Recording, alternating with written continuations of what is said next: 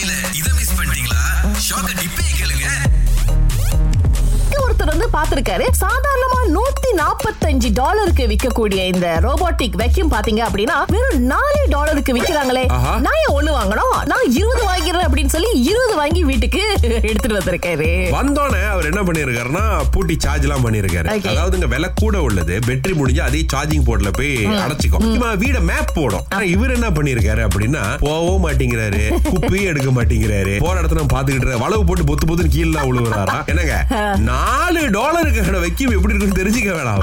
இப்ப இருபது வாங்கிட்டாரு என்ன பண்றதுன்னு தெரியல. வேலையும் செய்ய மாட்டேது. ஆனா வாங்கி வச்சாச்சு ஆளுங்க கிட்டே கொடுக்க முடியாது.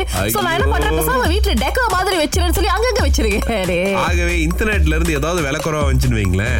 பணம் கொடுத்து வாங்குறதுக்கு முன்னாடி நம்ம தேவையானு பார்க்கணும். எப்படி பஸ் பொங்கல்னா சந்தோஷப்படுவீங்களா இல்ல ஒரு கலக்கம் வந்துடும் ஐயோ இந்த வருஷம் என்னடா பண்ண போறோம் அப்படின்னு ஆக்சுவலி வந்துட்டு நான் உங்களுக்கு ஒரு டெஸ்ட் வச்சிருக்கிறேன். நான் வந்து அபார்ட்மெண்ட் வீட்ல இருந்தோம். So, வருஷம் வருஷம் வந்து பெருசா எதுவும் இருக்காது. பட் ஆனா அம்மாட்ட நான் சொல்லுவேமா குழந்தை படிக்கும் போதுல இருந்து அம்மாட்ட சொல்லுவேமா? வீட்டுக்கு வெளியே பொங்கல் வைக்கலாமா? Okay, okay. டிவி எல்லாம் பாத்திருக்கேன் படத்தெல்லாம் பாத்திருக்கேன் நல்லா இருக்கும் அப்படின்னு So, அம்மா சொல்லுவாங்க அபார்ட்மெண்ட் நல்லா செய்ய முடியாதுடா நெருப்பு வந்துச்சுன்னா மேல எல்லாம் எரிச்சு போயிடும்டா. மேனேஜ் பண்ண வந்துருவாங்கடா சமான் சமான் ஆமா அப்படி Okay. வந்துருவாங்க.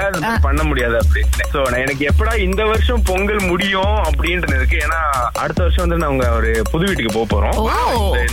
சோ புது வீட்டுல போனதுக்கு அப்புறம் அந்த ஒரு எக்ஸைட்மெண்ட்ல இருக்கிறேன். அந்த அடுத்த வருஷம் பொங்கலை வந்துட்டு குடும்பத்தோட எல்லாரும் எல்லாத்தையும் சொல்லிடுவோம் லீவ் போட்டுருங்க எல்லாரும்.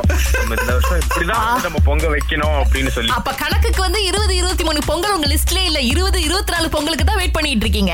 எஸ் சந்தோஷப்படுறாளா இல்ல குழப்பத்துல இருக்கலாம் பொங்கல்னா? சந்தோஷப்படுற ஒரு டைப் தான். என்னோட ஹஸ்பண்ட் வந்து ஃப்ரம் சென்னை.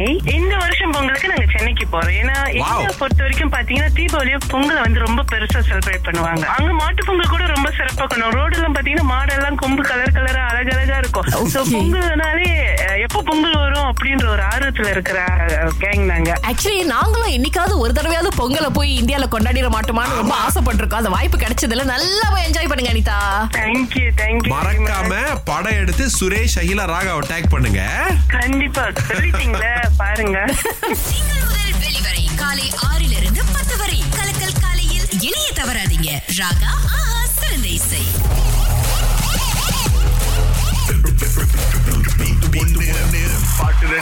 ஒன்பதாம் தேதி ஜனவரி மாசத்துல நம்ம இருக்கோங்க. நூறு வழியில இருந்து போட்டி ஆரம்பிக்கின்றது. புவன் புகனேஸ்வரி பாட்டை கேளுங்க.